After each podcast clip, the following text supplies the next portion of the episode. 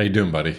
I'm doing good, man. Yeah. I feel okay. We Nice. just went to the gym. It was great. Yeah. First time in a while. Nice. But um, yeah, doing good. How about you? Doing great. Um, yeah. What is it? Tuesday? Almost the end of January. That kind of went by fast. Yeah. It's been a pretty good month though. Been making some videos. Yeah. Been a great month. Yeah. Um, we have some topics to talk about, but just wanted to mention like we started putting a Tailwind course up on Build UI. So we've got some more videos on that coming this week. And that's my Tailwind course from Egghead. They are, they're great about letting their kind of teachers use their content anywhere. So we're getting to make it available to our uh, Build UI members. So it's pretty awesome. Yeah. I was looking at it. It's pre- it's pretty good. I like it. Yeah. it's a really cool course. It's I you know it's like things change so fast, but um, I think I f- I, I made the first video about a year ago, maybe a little bit more, and um, it's all still really good. And even though there's new things in Tailwind, um, a lot of it's all still you know doesn't need to be updated in terms of how I do like a flex layout. I, I was just going to say Yeah. until Tailwind changes the API for like Flex. Yeah. I'm fine. good to go. Yeah. exactly. But yeah, like I opened up the final version of it and was just clicking around the browser, the actual thing that we build. And it's pretty. It's like looks just like Discord. You can like click on the servers and the channels. I just I didn't remember everything we built, but it's like it's pretty cool. It would actually be. You know what we're talking about our next uh, app to build for like a build UI kind of exclusive series, and um, it'd be pretty fun to take that since like the UI is done and just like wire in remix with it or something like that Yeah. um, it's also like a great fit for that because of like the nesting. It's like an app and it's nested. Where you So- have like your servers. Yeah, your know, you know exactly how we build that Yep. member, right? Yep. Yep. I mean, you can just visualize which parts of the layouts are calling the data. Um, and there's lots of parts of the app that fetch data that aren't navigations. So, you know, clicking like a user's profile and having it show up in the sidebar might not necessarily trigger like a route navigation or URL change or hovering over something, you know, um, cool. Yeah. the infinite scroll list of the messages, Yeah. you know, Mm-hmm. um, that's pretty interesting. But um, yeah, so we've been working on that. I have some other videos coming. Um, yeah, so I just wanted to kind of start with that. But today we want to talk about. There's two topics we want to talk about today. One is TypeScript, and then one is uh, deferred loading. So let's start with the TypeScript stuff. All right, yeah. So uh, I was working on a project where where I had to lie in TypeScript, and I kind of realized like we use that term a lot, and yeah, I just wanted to like talk about it, um, Yep, you've why we do it, and uh, yeah, when it's good, when it's bad, and Right. some of the things that like you kind of have to wrestle with as a developer that is about to lie in TypeScript. right, right. the moral quandaries. yeah, You've been you've been working more than I have in a project that's already exists and already has patterns around types and things like that. So that's that's interesting too in its own way because um, you know there's different ways. TypeScript is limited, but there's different ways that people write it. It's not so limited that all TypeScript code looks the same. There's still choices that you have. There's some Yeah. flexibility it gives you. yep, yep. So I think I think sort of um, well, first like let's define. Let's talk line. about the line. yeah, let's define, And then we can talk about that. yeah, So, why don't we yeah. that? I mean, I, I think. Um,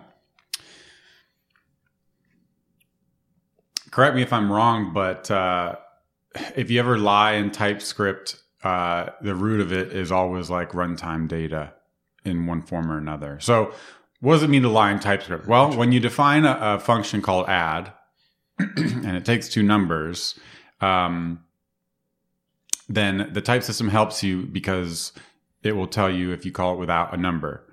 Um, and so at that point, assuming your code type checks, within the function, the body of the function, you can be guaranteed that you're working with two numbers. Um, again, assuming the, the program type checks. So you won't hit any errors related to those arguments not being numbers. So that's like the truth of the program. It's giving you information about how it's going to be called. So we would say those types are like aligned with reality.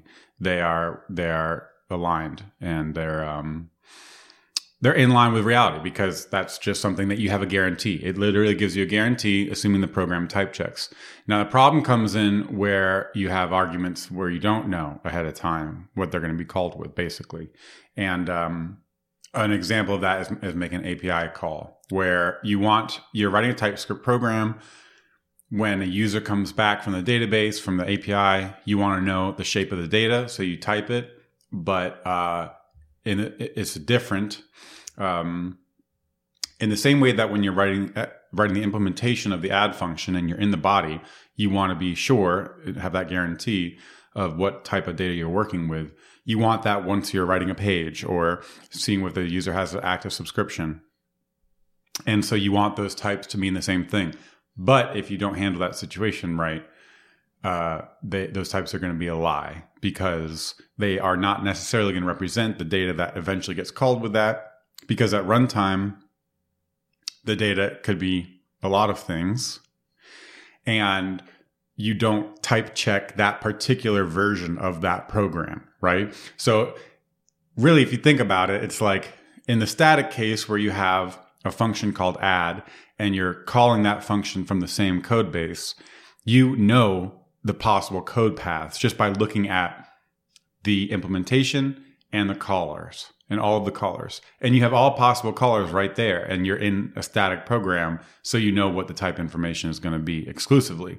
Whereas if you deploy a function to a, like a running environment and then feed it potentially anything, that's why it's harder. And that's why it's easy to lie in those situations where your types haven't actually accounted for everything. I guess in the same way, you could lie with types if you don't think about all the ways it could be called, right? Like, mm. it, I guess not though. No, I mean, because uh, the, like you said, it it has to pass type check. Yeah, I mm-hmm. think I think the thing mm-hmm. here is like lies in TypeScript. Whenever we do them, they start they don't start out as lies. So an example here is like I'm fetching data from a remote API. That remote API was like it's like 10 years old. There's no before TypeScript ever existed. There's no types I can download. There's no mm-hmm, auto generated mm-hmm. types. And so I'm writing a TypeScript program and I don't want to just say like, I just fetch this blog post from this remote API. It doesn't have types, but I don't want to just mark it as an any. Like I know it's a blog post.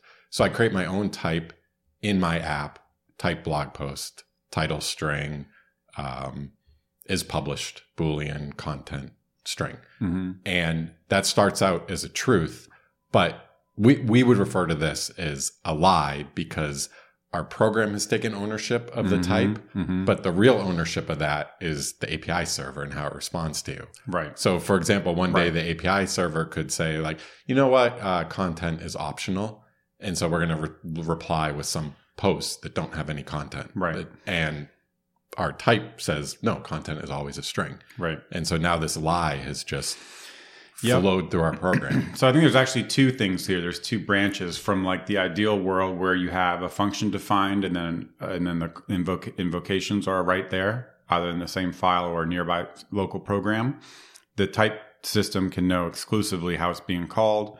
And then if you type check then the types are truth. Uh, the next level from this is not actually what you just described. That's actually two levels. There's another level, which is uh, the data coming in is not even complex enough, let's say, to get its own types or whatever. Like, if you actually just think about someone calling your function uh, from another place that's not in the same program, like, y- you can have a correct implementation that type checks based on the arguments being a number. But as soon as the caller is is calling it from a different location, uh, if you like deploy this add function and it gets called, like you might have that kind of runtime error where like your function blows up because someone passed in a string, even though that was never supposed to be allowed. But if you are running that function in an environment that is basically JavaScript, right? Because whenever these functions run, types aren't there anymore. They get stripped out right, okay, when the, when the when the program gets run. So someone so, could like open up DevTools and exactly, just add exactly, a plus exactly some object. Exactly. But we wouldn't call that a lie. We wouldn't call type check TypeScript lying to you in that case because the only contract you have as a writer of code in that situation is that given someone passes this in, yeah. I know I'm good. Right? Yeah, yeah. I, I would say TypeScript has already done its job. It's, yes. it's made sure that in your code base, no one you did not call add with anything that Yes. wasn't a number. It compiled your code to JavaScript, Yes. and then it just it gave it to you and said you you deploy this wherever you want. Yes. But I think it's important to break those two things apart because the whole point is that the type safety you get from the invocation and the implementation being in the same file is like crucial to making it work. And once you split those things up, you lose some safety. So in your example where you have a blog post that has a type of uh, user with an ID and a name, oh, okay, I got that from uh, my CMS. And so now in my implementation of my app code, I'm working with a type that you know is given to me and so I can trust it. But can you? Can you trust it in the same way you can trust those two file functions in the same file? You can't because someone like you said could go and make first name optional.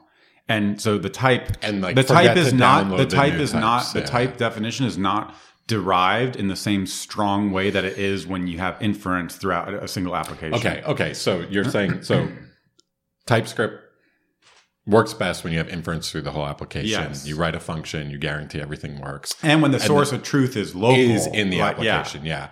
And then there's another layer which is like you're you have types that come from a remote system Yeah. like your CMS or some AP, or even calling something on the command line, or, or like you Yeah. said, you know, like but but um, they're they're they're actual TypeScript types that were provided to Yeah. you by a third party. And those are those are good, but they're not as good as the first they're almost more because- nefarious because you seem like oh I Yeah, have you can trust them. Yeah, I have types, but they can change they are under- disconnected. The source of truth is not those types anymore. Whereas with when you're in a in, in a in a program with all static function definitions and invocations, that is the source of truth is the functions that are right there. So you can't since you're in the closed system, you can't change those without losing type safety. Whereas you can change a runtime system, lose type safety, but not know it. Not no, yep, yep. Because and that's where the lie comes in. So I almost feel like lie is like lie is like a really strong word. I almost feel like in the second case you're bringing up, it's it's less of a lie and it's more of like a drift. It It's is a drift. It is a drift, but that's the whole point of the lie, which is like Yeah, you the- think you're you want to minimize exactly, yeah, yeah, yeah. exactly. It does not give you the same kind of safety that you would get if you were working with a source definition that was local and therefore um, was, always updated when it changed. Exactly, exactly. type, like whenever it changed, the type was Exactly. updated. It's like uh, the Sandi Metz inferent uh, uh, implementation, um, not implementation, interface test. Remember the Sandi Metz story about when you have to like mock a service? It's actually the same problem if you think about it. Okay, go ahead. Um, and uh, Sandi Metz Ruby community talked about when you are using Stripe as a service and you start writing tests and you want to mock it out so that you can write tests given Stripe returns a 400, given it returns a 500. How should my application respond? There's a risk as soon as you mock anything for the purpose of testing. But it turns out for other purposes too, right? As soon as you mock anything for the purpose of testing, you run the risk that your mocks drift with the source of truth. And uh, as soon as it drifts, your test suite could be giving you false positives because your test suite says, oh, when Stripe is in this state, look, our app does this and it gracefully degrades or it lets the charge go through. What if Stripe has a breaking API change? Your mocks are derived, but they're like not derived. They're not Yeah, derived. yeah, They yeah. are a copy and they're a snapshot of an API at a point in time. And so it's basically become a lie. So the question is, can you trust the lie? Because as, as soon as you mock it, it's a lie. And uh, the answer that she gave is one way you can do this is you have like an implementation test, or sorry, a contract test, where you actually like verify. There's ways to do this Yeah. in different situations where you you have a test that says, you know, Stripe adheres to this API contract, and my Stripe mock does as well. And so that way, if you go to like npm upgrade Stripe, your package JSON, and they change an API, like you have a programmatic way to know that like stripe.create charge doesn't work anymore because you have a test that imports the real stripe says it responds to create api and then your mock does too. So you npm install upgrade the package your contract test fails. Oh wait the api has changed. We missed that breaking api notice in the change log.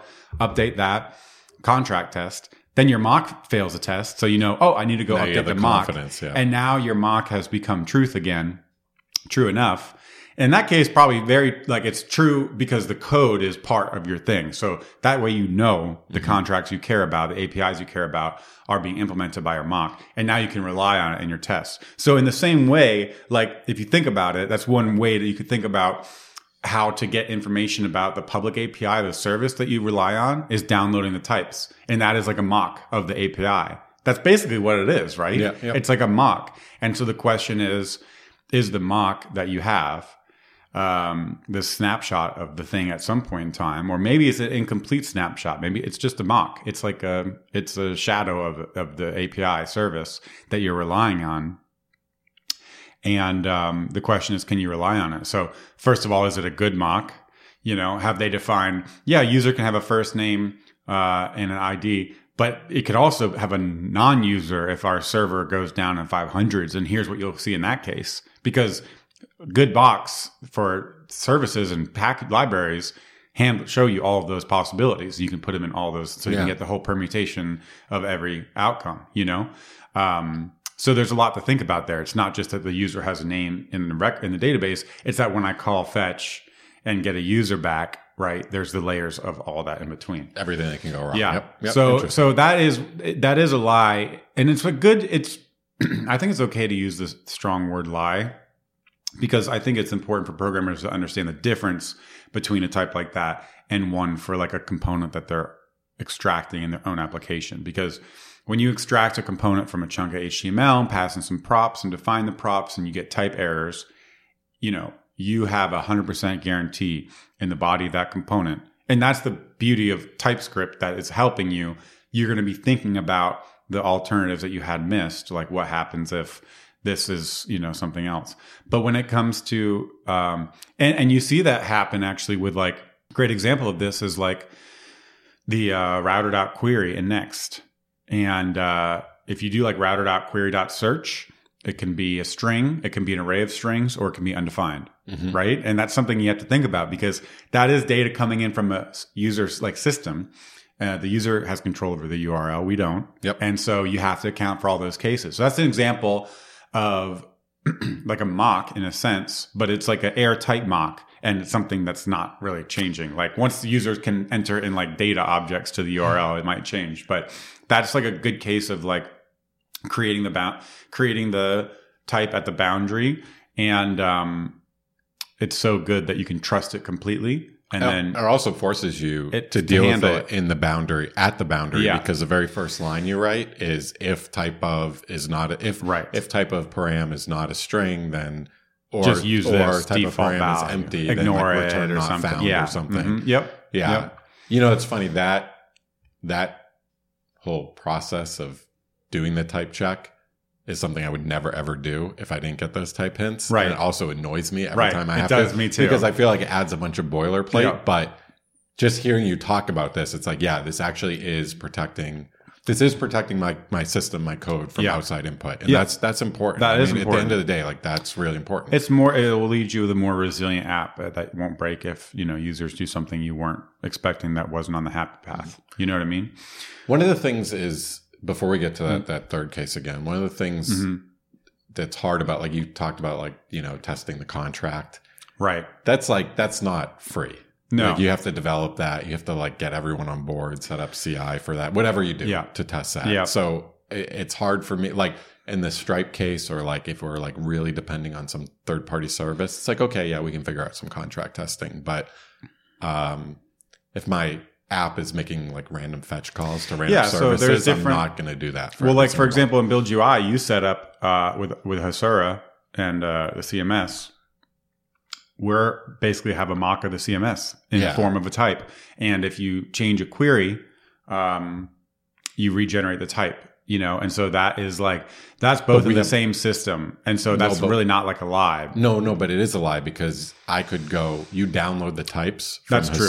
That's true. I could go- Oh yeah, it's the downloading part, not Yeah. the auto gen for the Right, not queries. the auto so, so the auto gen for the queries is different, but yes, the downloading part is really yes, but because it's simple enough, it's just us. You're It's right. also- there is a cost. We us. haven't we It's haven't just- taken the time to set up anything that will automatically do it every time you whatever. Right. You know. right. It is. It's just us. So if you or I change a type, we'll just go in, download the types, and get them in the commit.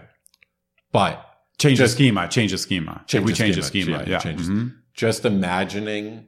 Well, I guess what we could do is like on CI, or- CI could just delete the types, delete the schema, Ah, download it, that's and a good- regenerate. yep. But even that, Then, like yeah. even that, that Yeah. that takes at that effort. point, it takes it does, and you at that point you've already written code that could be written against an actual lie, Yes. right? Um, But I would catch it because then my code wouldn't compile. it would catch it, but you've already written code, and you might have to rewrite it because Yeah, you have it. yeah. You know what I- I'm yeah, saying? yeah, You I want it when you're out until I authoring. Push. Yeah. Yeah, yeah. So, um, So write a node script that just constantly downloads Right. the schema every 10 Exactly. milliseconds. um, or it tells you you're out of date or something like you know get status you know your your things out of Yeah. date so yeah lie is actually possibly um there might be a word that means like it's a potential lie right because ideally you do want to go through a step where you like validate it and um if it doesn't conform to it since it's like uh there's a big possible set of data it could be that you handle those cases and then once you get there um, so yeah, let's talk about like the case with the, the kind of final case, I guess, where, where you have the blog post that's also being fetched over the network. The blog post source of truth is in a system, and it's also being accessed over the API. And so It's the system API. could change, the API could change. and it's like a legacy system. There's Yeah. no like, there, it's not Yeah. Hasura. Yeah, yeah, okay. So it doesn't give you any types that you're writing Yeah. yourself. That could fall out. But then you also have the API call. I guess it's really the same problem because at the end of the day, the only way the data is getting into your program is through a fetch call. So But, but I guess it's different because in the second case that you brought up with with Hasura, Yeah. you download the type. So you're yeah, but you still have to know how to do that. I'm saying Right. at the point in time when you're writing code, if there is data coming into your system, that source of truth is not in your system. That's Yes, the, that's it's a the lie. same. That's a lie. This is a lie. But again, lie is might might be So the strong. It might be too strong because it's the same case for URL parameters coming into your system. But because the type is exhaustive, right? No, no, no. But The the, source of truth for the URL is not in your system. You don't have like that data is not anywhere in your. You can't point to anything and show me like all of the invocations that router.query will be called with because that happens at runtime by users typing in text into the URL bar. I know, but but there is wait, a but type hold on- but that on. is not a lie. It conforms to it's because it's been correctly typed exhaustively exactly. and that interface is not changing. Then we can rely on it, and so it's not a lie anymore. Like search is either undefined or an array or a string. Now, maybe it actually, you never run your program. Maybe you could say it's a lie in the sense that you never run your program ever with search as undefined because that no one ever actually does like question mark search or something like that. Or no one ever calls it as an array, which is the frustration that you were talking about Yeah, yeah. before. Like, I want page equals one. It's never going to be an array. Why do I have to handle that? Right. No, so you handle it, and then no one ever passes in multiple page arguments. So then you could say it's a lie because the type is like. no, no, no, no, no. Not Hold on. correctly Hold, back typed. up. Back up. No, no, no. I could craft a URL. No, I know, I know you could. that I know, makes it an array, I know, you and and by that exhaustive type forcing you to deal with it, your program is now robust to it. So yeah, no, I, I I understand that. I'm just saying, um, it's annoying, but it's it would be like calling, it'd be like writing an add function where you have like number or string, and then like if type of a is string, return like yeah, can cat error, throw error or Okay. But no one ever does that. So you'd be like, that's, you shouldn't write that as your type signature because no one's ever going to call it with a string. You should just, lim- you should limit it even more because you'd rather have them have like a type error. Ideally, you would be able to say, no one can pass in an array of query params called search in my case of my program. Like the user would get an error when they're typing, but they can't. can't. I know, can't I know. Anyways, th- digression. I'm just, point being, the question is is that uh, is it actually correct to call the type definition that comes from router.query a lie and i think No. the answer is no so I then then we have to go back and refine what we were saying about the fact that data coming into your internal system is where lies are created because that's a case where data is coming into your internal system from the search bar but there is no it's lie not data. It's not data. It's types or types from exter- external systems are coming into your system. it's not even about types though It is- it is. no I it's think- not yeah, Because I could write a new router and I could give you a type definition for what possible values my router.query could be. Okay. So that's not an external system giving me a type definition. Like I you know can still it's type not a lie. It's fine. My program is going to be robust because I can I can write my program in It a way would be that, a lie if someone didn't.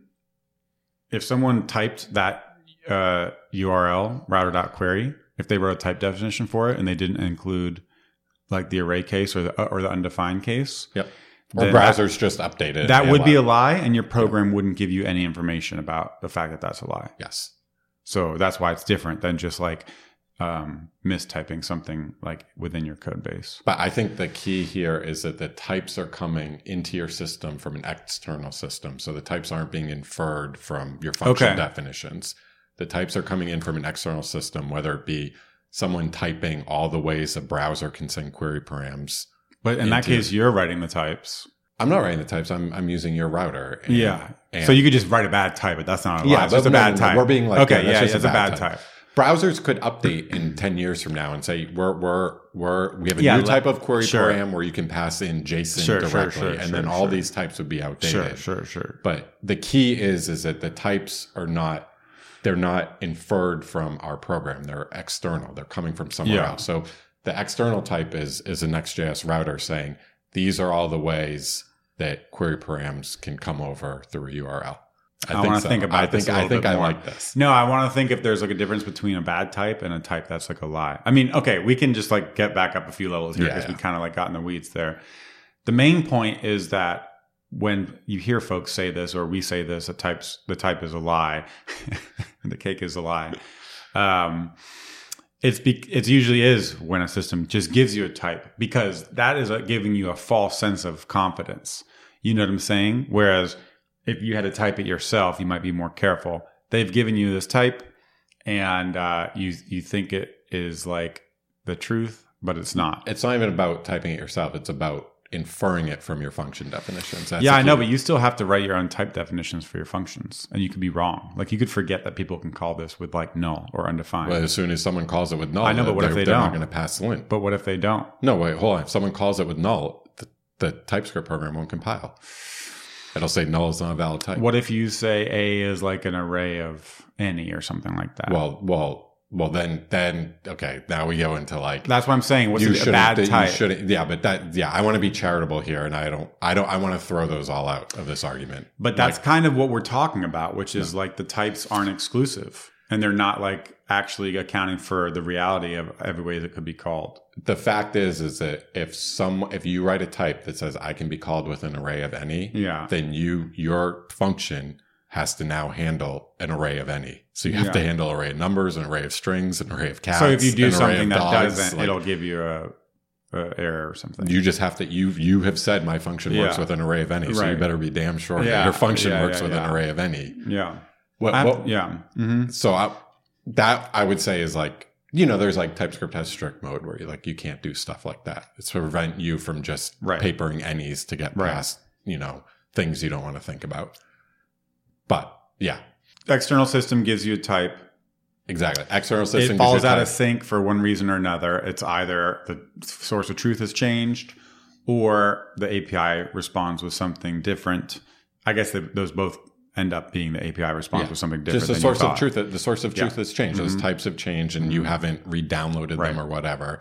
So that's one case you have to deal with. Mhm. And then the other case, I, I kind of touched on this before. I'll just real quick is that when the the third party system doesn't provide any types, it's an old Right. legacy system. So you end up defining those types in your code. Right. And I think this is I've I've seen this in just about every TypeScript project I've worked on. Right. I'm fetching a blog post, and I'm I know the blog post has a title Mm-hmm. an author and content and is published. So I'm just going to write uh, type blog post with those four fields. Right. And now my system, I can write components that take blog posts. I can write data fetching functions that Right. take blog posts, and they work. But this is like this is a thing. Is like that's a lie because You shouldn't be as that's a lie because it can drift. The Yeah. third party system can change, and that's almost like that class of lie is almost a worse lie because if I change the types in Hasura, I just have to re-download them, Right. re-download the schema and Right. regenerate the types. But if someone goes off and changes the types in a third party system, they have no idea that I defined the type in my app around some data in their system. So, um, yeah, it's really scary. Like you can, you can you can drift. I think drift might be a better word. drift, drift, but is a lie. But yeah, drift. It, it ends up being a, the type check is what's the lie. The fact Yeah. that your program type checks and you've ex, you've you have taken care of all possibly bug all bugs that are possibly statically analyzable by TypeScript is is actually the lie because like the program is not type check. It doesn't. It's not type safe because you're going to run it passing in different data than you're telling me, right? So it's like Yeah. the the harm is the, the drifting is part of it, but the harm is like you're not TypeScript's not giving you the benefit that it could be if it knew if it knew the correct information, right? Yeah. And so you have like a false confidence in your Yeah, it's almost program. wor- it's almost worse Yeah. because it's giving you Yeah. the confidence Yes, when yeah yes, it's like exactly. confidently lying. It's confidently lying. to. Yeah. it's a programmer. yeah. I was So- gonna say it's me. so when you're in this situation um, and you have to deal with this, which a lot of times you do, um, we also talk about like keeping the types closest to the boundaries as possible because uh, the worst thing you can do is be the what's worse than one lie is like 10 lies Yeah. you know so if you have 10 different parts where you're typing different subgraphs of your blog post and they're all around your code base you're losing type safety every single time you do that and um, this is why in general you want to rely on inference as much as possible in typescript because you restrict your sources of truth to the edges. This is like just there's a good analogy here with functional programming, right? With like side effects and transforms. Like your effects are like at the edge and like everything else. If you put effects everywhere, you like lose the benefits of the system. It's the same thing.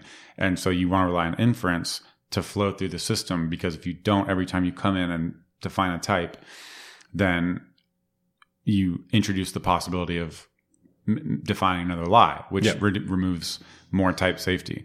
Um, so this is where like libraries like Zod come in because they kind of operate typically at the boundaries. But even if you're not using Zod, then you just still want to keep your definitions up here somewhere, and then once you get past that, you just let them flow through your functions. Yeah, like maybe just keep them right next to the API calls. And then Mm-hmm. if you have like different types of blog posts, you use like the TypeScript utility functions where it's like you're not just defining new types for like a published blog post and unpublished. Right, You're more right. taking that blog, original blog post and saying like unpub- unpublished is like, narrow it down. yeah, exactly. Narrow, Yeah. omit like the published Yep. update. Yep. And just so you can Derive it and narrow. thing. Yes, exactly.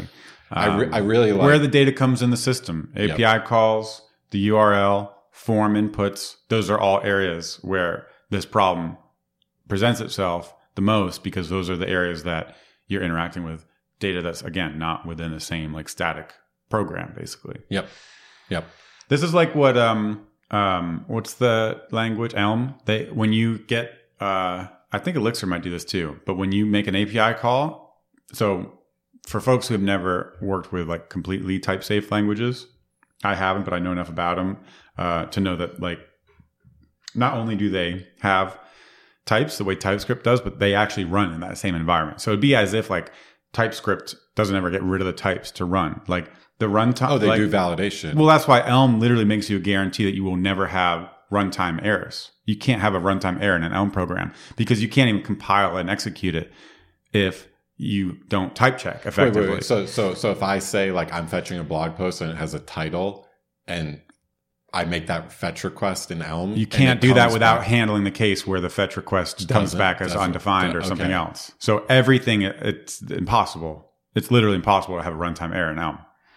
Does that lead? I mean, I've never done Elm, but my like initial reaction is like, does that just lead to like try catch and if statements everywhere? I mean, you have a lot of stuff. I, I don't, I don't know, but Okay. I mean, you know, for example, or maybe like- there's. Be- I know there's better ways to do this in TypeScript, so Yeah. maybe there's better ways. to Oh, for it. sure. I mean, for example, like the the whole um, when you fetch JSON, you have to parse it into a type data structure, and if it doesn't parse for whatever reason, you are now in the error branch of the application, and you have to handle that have some way. So there's no way I can give you a response you didn't expect, and at runtime and break your your program. Your program is not going to break from a runtime because exception because it knows, hey, you could because now a you're, you're right. What you didn't expect is actually something you are handling because I Yeah. forced you to. Right. That's how Haskell works. Yeah, yeah. And, and I think uh, not. I guess not Elixir, but I, Elm is is 100 percent type safe, so they have no runtime errors, which is pretty cool. I mean, that was like their whole selling benefit at the beginning. Now you can still get to be clear, You can still have bugs. You can, still, write yeah, bugs. You can still, bu- you can still write still- programs still that have an error. behavior you don't you can expect. still have an error on the screen and such that like you show a message like I oh, I- of course. I crashed. That's not an exception Right, though. Like, right. uh, but you how you dealt with that like you the you're going to be it's it's a code path in your path. app Yeah, yeah, yeah, exactly Very cool. yeah Very isn't that neat so yeah this is the same kind of idea and this is basically what like zod does which is you fetch the json and then you have a type which is potentially a lie but zod is going to help make that you know less likely to be a lie because Zod is acting as that JSON parser layer from Elm, where you take the data, you parse it into an object, parse, right? You just Yeah. par- you put it into an object and va- validate that it, it looks like the user that you thought it was going to. And if it doesn't, what do you do? So what do you do, right? And then once you pass it and it does, that's where like the lie ends. That's the whole idea of like Zod or keeping these lies at the boundary.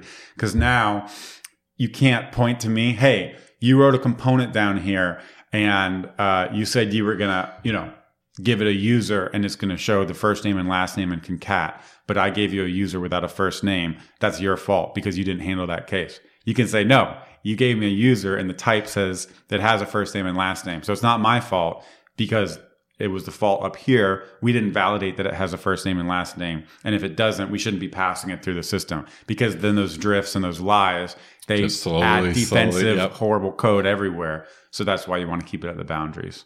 Cool. I want to back up a little, talk Mm-hmm. about uh, talk about Zod because I've found that Zod is a really really nice way to handle this case, especially the one, the third one that I was talking about, where you have to define your own types based off the like the legacy Mm-hmm. the legacy system. the- Mhm. So with, with Zod, you define. I, I think they call it a schema, where you and it's it's really um, you can go nuts with it. Mhm. Uh, so you can say like I have an uh, email address field, and that's an email. Mhm. I have a first name, and it's you know uh, one through five characters. I So know like peop- you can you can do validations beyond what you could express in TypeScript. exactly way way way beyond. Yeah, You can write JavaScript. Yes. that, like you can write arbitrary code. yeah. You can write. Yep, exactly. So then you write your your Zod schema, and you write that in JavaScript. So it's a JavaScript API Mhm. that looks like that. But then Zod has this infer, and you can Mhm. take that Zod schema you wrote and just extract the type. Oh, cool. And so now you have a type that now you can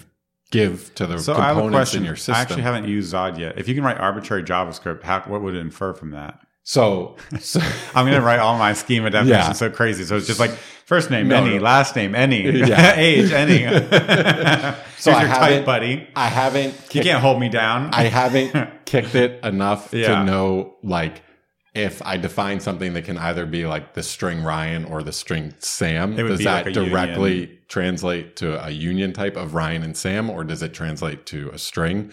Like Uh-huh, uh-huh, all the uh-huh, uh-huh. stuff I've done Yeah. is is I mean it's the case that I started pretty with. badass, It's though. taking a response from an a taking something that I was typing as a res- I was typing out what a legacy API was supposed to respond with.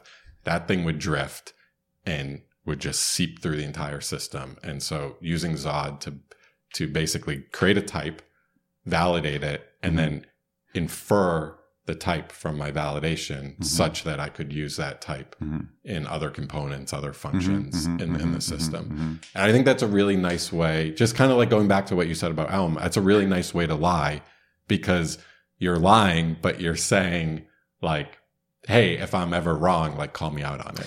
Yeah. You know what I'm saying? Yeah, I, yeah, I think yeah. that, For instance, you can't lie. For, for, for one thing, you can't lie in Elm. That's not a lie.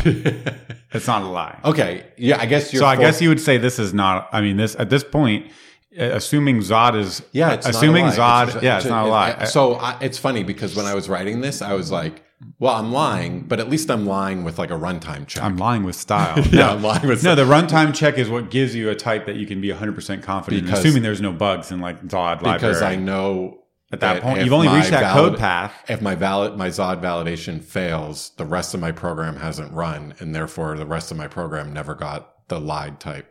It's just like being in the body of that yeah. It's being in the body of that add function and knowing that you're working with two numbers. That is what it means to have, be like in the type safe world and have TypeScript giving you the benefit. The boundary is a caller, and so, So it's you, like a nice little gate. yeah, just yeah, yeah.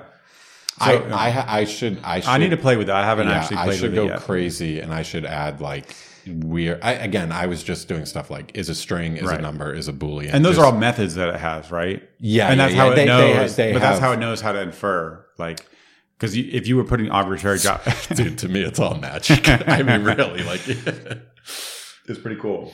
Um, yeah, pretty neat. yeah. Okay, so then- Anyways, we got in a little weeds there at the beginning, but I think there's a high level thing here, which is like you should be aware that when you work with external systems, that uh, it's very easy for like lies types that are lies, actually lies, to slip into your system. Um, the example of the query router is actually an example of like a non-lie because they've been exhaustive in terms of what the URL can be, and you you have to deal with them, which is sometimes annoying. But that's the benefit. It means you won't run into a bug when someone puts something in the URL you don't expect. Usually, when we interact with systems like APIs, we're writing them ourselves, so we don't have the same, uh, you know, diligence and care that and attention for every piece that an OSS maintainer, a framework maintainer would give. And so it's very easy to just call an API endpoint and you want to add a type to it so that you can use TypeScript and you kind of know, ah, yeah, this is going to be, this is going to be a number. Steve over in the back backend department told me it's a number, so I'm just going to say it's a number. That's like the lie. That's like where you should have some, your spidey sense should be going off. And, um, you can use Zod. You don't have to use Zod. The idea is probably do it by yourself first. So then you understand the problem Zod is solving. You say, I have a fetch request here. Dot then response dot JSON. And then you now have a user. And then you say user equals response dot user equals await response dot JSON as, you know, first name, last name. That's, that's like you're, you're, you're lying. At that point, you are 100% yeah, lying. and that's exactly exactly what I was doing. Yeah. like, mhm. right. Cause it's the easiest thing to do. Yeah. Yep.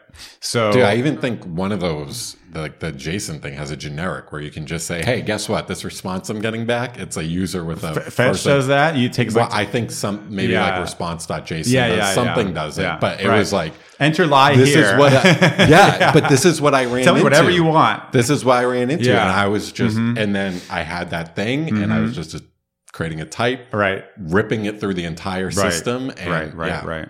So yeah, it would be a good exercise for by yourself to say, okay, how can I get through and make sure maybe I don't care about handling every 300, 400, 500 error or whatever. Um, or if the response is okay, or if the data does come through as a 200, but it's not what I expect. How would I just say, okay, let me make sure it looks what I think it looks like, and then I'm going to give it a type. And at that point, if I've written that code correctly, it's not a lie. It still could be like it's you don't have quite as much confidence because you could have written a bug, Mhm. but um, at least at that point, you're doing some. It's the it, I think that would help for people to sink in that this is like a runtime. It has to happen at runtime to understand this for you to be able to like back out the types from the from it. Teasing, teasing the confidence that TypeScript Yes. gives you apart from Yes. the runtime confidence. Yeah, yeah, the runtime like vari- variability, like Yeah. the the um like the indeterminate parts of it. It's funny. I, I kind of feel like this is going to sound really stupid, but I kind of feel like I wish I got more reps in working with like legacy systems to actually really push this because this was just one little thing that I was working with, but it had a really, really big effect. Just yeah, on how you, through. yeah. Maybe don't be careful, man. You might get what you wish for. Yeah, I like, know, you're gonna call up Sam Ryan. You available for some consulting? Yeah, We've got a I 15 year old uh, Perl script. Actually, Perl script system would probably be 30 years old at this point. I know, but uh, it is something that at least the lies we're dealing with are just re-download our types. So Yeah. th- that is something. Being- That is cool. It's I feel less like we need that runtime validation, Right. But it would Right. be good to ha- it would be good to maybe have in a few like key spots. You know, And this is talking to like uh, CMS. so Oh, but it's at build time too. I'm Oh, but even still. yeah, I'm assuming. Uh, So you're assuming like 200s or like you're assuming the response is coming back? wait, in which case? I'm go- talking about you're saying you don't you feel like you don't need the runtime validation like Zod part? Wait, yes, when I'm, I feel like I there's less of a need for that when You have the I'm, latest when I'm ingesting types Yeah. that someone else is Yeah. giving to me, even though I know those types can drift. Yeah. Yeah. I, it's I feel like I need the validation when I'm literally Yeah. looking at API response and handcrafting types. Yeah. Now, does the types that are generated to account for like API responses being down because of like a server being down, like database error 500? Uh, Like, are you forced to deal with the API giving you a 500 in part of your program through type? It does TypeScript force you to deal with that? That's the question.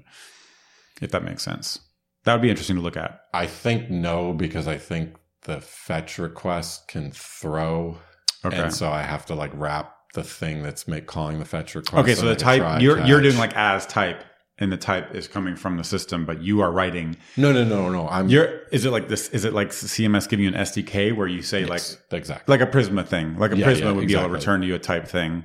Um, you know, that's not a lie. Prisma's types are really good. Yeah. Pri- Prisma's types, they are, I mean, they are a lie because you could not run Prisma, migrate, go edit your database with some other tool. and they're not. And they they're not drift. pu- pulled, they're not pulling from that. No, they they, They, pull from generated. generated. They- Okay, so they that in that way they're alive, but But the feedback account- loop with yeah, Prisma yeah. is much, much faster because Yeah. every time you run a Prisma command, it's going to regenerate those types and put them right on disk. Where I can, but you could run it, and I could be running your code, but without your migrations, basically. yeah, something like that. I'm sure like- we could, yeah, we could, yeah. but it's much more likely I'm going to go edit the CMS Right. while you're coding and Right. you don't pull down the latest right, version right, of the type. So any, Interesting. anyway, Yeah, I yeah, feel like. I, I feel like the third case when I'm handcrafting is Yep. where I need the validation. Yeah, yep, when I'm yep. downloading types, I. I probably probably put a little too much faith in them. Mhm. But yeah, that's interesting. That's, so just, yeah, also that's just like very that's, pragmatic. You're being pragmatic. You're working. Yeah. Also, code- that has been my experience so far. Yeah. Maybe I'm gonna change in Right. a month from now. Right.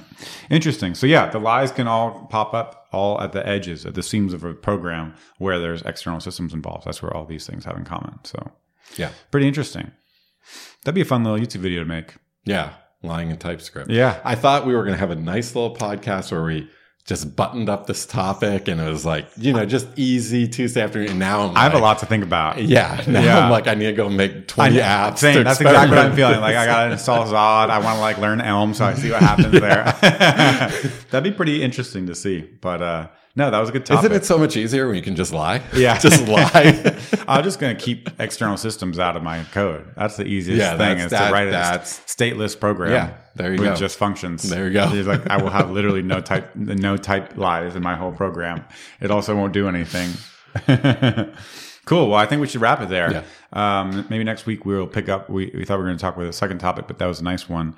Let's do um, the deferred discussion. Um, Absolutely. Ryan That's a good Florence has been tweeting about the defer utility and remix, uh, which is pretty interesting, and um, and streaming, how it works with streaming, and uh, you know, uh, coincidentally, I just I just made like a little short video uh, on streaming in React Next. remix. Next. Next, Third time. next, uh, thirteen, which is really cool, but um, it's neat to see like things popping in, and you know, like it's be is it because of JavaScript? Things popping in, the browser spinner still going, but like your page is changing. Is JavaScript running at that Yeah, yeah, point? Java, JavaScript's running. JavaScript's like placing new data as it streams in. We'll have to. We'll have to it's uh, really talk about impressive. it Yeah, we'll talk about so cool. All right, everyone. Thanks for listening, and uh, we'll see you next week. Bye. Bye.